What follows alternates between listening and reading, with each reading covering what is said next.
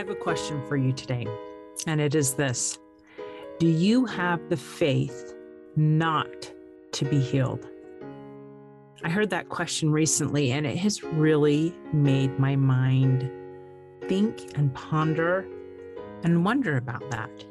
So, today I'm going to draw from some stories in my own life and share with you what it means to have faith not to be healed. Stay tuned.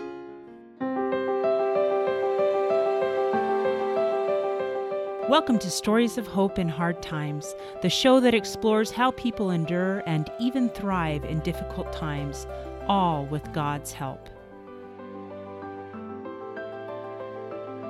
I'm your host, Tamara K. Anderson. Join me on a journey to find inspiring stories of hope and wisdom learned in life's hardest moments.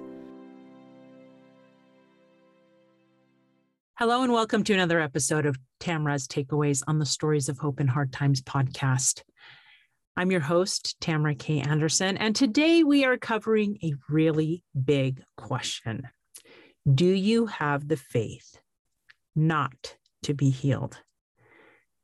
And if you're not dealing with sickness or illness in your life or someone you care about, that's a really probably easier question to answer. But if you are dealing with something that is life changing, that could end in death, like cancer or some other illness, maybe you have a child who is suicidal or some other either physical or mental ailment, that is a really, really hard question. I want to take you back to a point in my life where I had to stare at this question very long and very hard, and where I had a very stark realization. In 2004, after Nathan was diagnosed with his diagnosis of autism, I remember believing that if I was just faithful enough and did enough good things, that that was that was proof of my faith and that I could somehow earn a miracle for him. I knew I'd seen enough miracles in my own life to know that if you believe hard enough and if you pray enough, some things do happen. So I knew that concept to be true. But what I didn't understand was the concept of God's will towards it and what that meant as far as my faith. Yes, you can have enough faith for to move mountains, to to have an illness like autism completely removed and, re, and revoked. We see the stories in the Bible of people being raised from the dead. So we know that nothing is impossible to God. And so knowing that and having faith in that and trusting that is awesome when it's what we want. But someday, sooner or later, you and I are going to face a situation where what we want and what God's will is are two different things. And that's where true faith gets tested. And so at this point in my life, I had to learn what true faith really meant. And I'm going to do something different today. I'm going to read to you a little bit from my book, Normal for Me, which is my story from grief to peace after my two sons, Nathan and Jacob, were diagnosed with autism. And in this, in this book, I have a chapter that is called True Faith When the Miracle You Pray For Doesn't Happen. And in this in this section i talk about the story of shadrach meshach and abednego. And i remember hearing this story at this critical point in my life where i was just praying and praying. And then i started wondering maybe i just don't have enough faith. And then i heard the story of shadrach meshach and abednego told when they king nebuchadnezzar said that if you don't bow down to these idols that I have made, that I'm going to throw you in the fiery furnace. And I love their answer to the king. And this is what kind of opened my eyes to what true faith meant. They told him, If it be so, our God whom we serve is able to deliver us from the burning fiery furnace, and he will deliver us out of thy hand, O king. So that's the with God, nothing is impossible. He will deliver us. And then here's the clincher. But if not, be it known unto thee, O king, that we will not serve thy gods, nor worship the golden image which thou hast set up. That but if not clause was something I did not understand at that point in my life.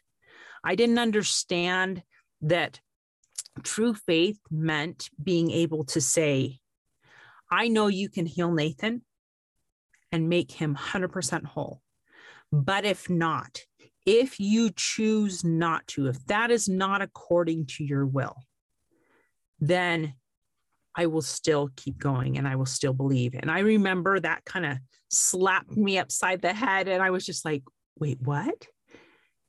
You mean that's what true faith means? Believing that whatever God has in store is the right thing, even when it's something I want and it's a good thing, right?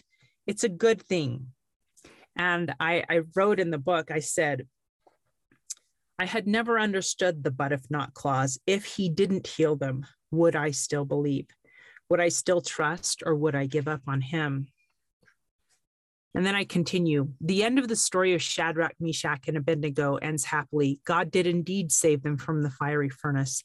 In fact, when they were thrown into the furnace, the guards saw four men loose walking in the midst of the fire, and they have no hurt and the fourth is like the Son of God. So, amidst their trial of faith, Shadrach, Meshach, and Abednego came to know God literally. This is an awesome story, right? But my challenge was I wasn't to that point in my faith yet. I couldn't say, God, I know you can heal my boys, but if not, I will be okay. Because at that point in my life, I wasn't okay with that idea that my life was going to look totally different than what I had expected it would. That I was going to raise two sons who were going to have autism their entire lives. And I learned that day that story was told what I was missing. I was missing greater and truer faith. I was missing the faith not to be healed. And that is a hard thing to swallow would it have been easier for God to just heal them? Would it have been easier for me as a mother to not have those sleepless nights, to not have to clean up poop that had been mashed into the carpet almost on a daily basis? Would it have been easier if I didn't have to chase my child who was insistent on running towards danger every opportunity he got? Yes. But do you know what? Those things tried me to an extreme measure at to the point that I had to lean on God. I could not do it on my own. And so those very things that I prayed and prayed and prayed for God to take away were the very things that led me to have a more close and intimate relationship with him. They led me to my knees again and again and again because I needed help in the details of the details of my life because there was no instruction manual that could help me on how to help my child with the specific challenge that I was facing.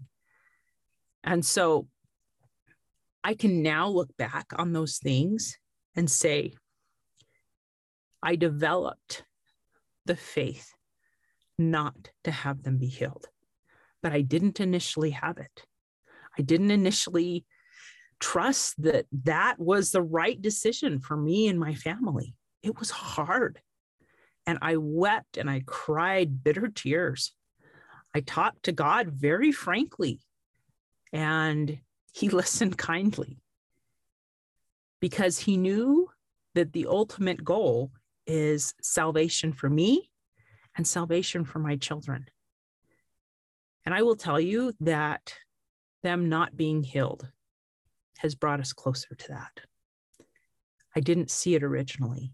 But I, looking back, hindsight's always 2020. I can get a glimmer of what God sees. So I'm sure your next question is Tamara, how do you get there? How do you get to the place where you have the faith not to be healed? I think the first step is honestly realizing that you need to have that kind of faith. You need to have a kind of wake up and come to Jesus moment like I did, where you realize, ah, that is the peace I am missing in my life. That is the peace that I'm missing, but I don't want. we want what we want, right? so the first step really is to recognize I need better, truer faith. And once you recognize it, the next step is to start working to gain that kind of faith. And what does that look like? It looks like that part of my story where I prayed and I wept and I begged and I had very, very open conversations with God saying, This is not what I want. But following the Savior's example in the Garden of Gethsemane, saying in Matthew 26 39, he prayed, and he went a little farther and fell on his face and prayed, saying, O my Father, if it be possible, let this cup pass from me. Nevertheless, not as I will, but as thou wilt. And that is what true faith looks like. It looks like saying that prayer Father, let this cup of autism pass from me and my family, my sons, let it pass from me. Let this diagnosis of cancer pass from me. Let this diagnosis of depression or bipolar disorder or whatever it is pass from me or those I love.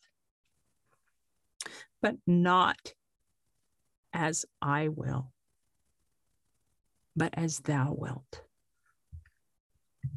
And that is a hard prayer to utter.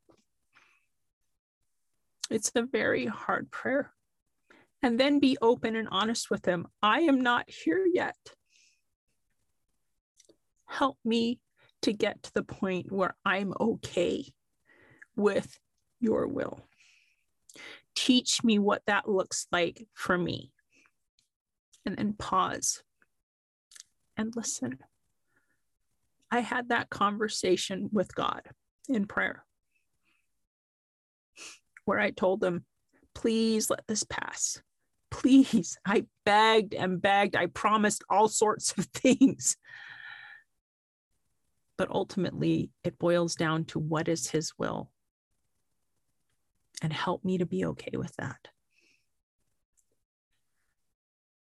And I know these steps and things are so hard that I'm teaching you about. There's part of me that wishes I could just scoop you up and give you a big hug and say, it's all going to be okay. And it will be eventually. But I know that in that moment when you're grieving and you're praying for that miracle, you know God can have happen, but it's not his will. That breaks your heart. But the good news is, God knows what to do with broken hearts. He knows how to fix them, He knows how to mend them. He knows how to help you and heal you inside, from the inside out. And so He's not going to ask you to do anything that you can't do with His help. And so I invite you to follow those steps to recognize if this is what you need, you need better, truer faith. And then go to Him and pray. Talk to Him about where you are. Ask Him what your next steps are. Keep that communication line open and going. Keep diving into His Word. Read stories of faith. Some people get miracles and some people don't. If you're not sure where to start, you can read the Savior's story in the New Testament. He was always saying that he was doing things his father told him to do, and he submitted perfectly. So, my friends, if you're at that point where you're wondering, do I have the faith not to be healed? No, you're not the only one who has ever felt that way. No, you're not the only one who has ever prayed prayers of complete desperation and agony. There's a lot of us out there who have prayed that exact same prayer. And the good news is, I'm at a better place now. The autism was never removed, but I was given the strength to bear it little by little in incremental amounts. Just like the Savior was given the strength to pass through the Garden of Gethsemane. His cross ultimately led to Golgotha and to the tomb. But because of Jesus Christ, all mortal frailties and weaknesses and illness and sorrow and sadness will be healed and done away ultimately because we will all be resurrected and have perfect and beautiful, strong, amazing bodies because of him. Because of Gethsemane and Golgotha, each of us can have pure and perfect hope that someday in the eternal worlds, we will live forever with perfect bodies, healed completely from every ailment, where there will be no more sorrow or tears, we're told in the Bible. I cannot wait for that day. And it is that hope that keeps me going on the days when it's hard to communicate with Nathan and he's throwing a fit about, I don't know what. because I know that someday I'll be able to communicate with him perfectly in that eternal world. And so that is my hope. My hope is in Jesus Christ. My hope is that although I have to have faith that healing won't come in this life, that in the next, there will be perfect healing. And that is where we will live forever.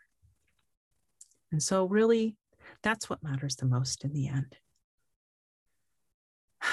So, my friends, follow the example of Jesus Christ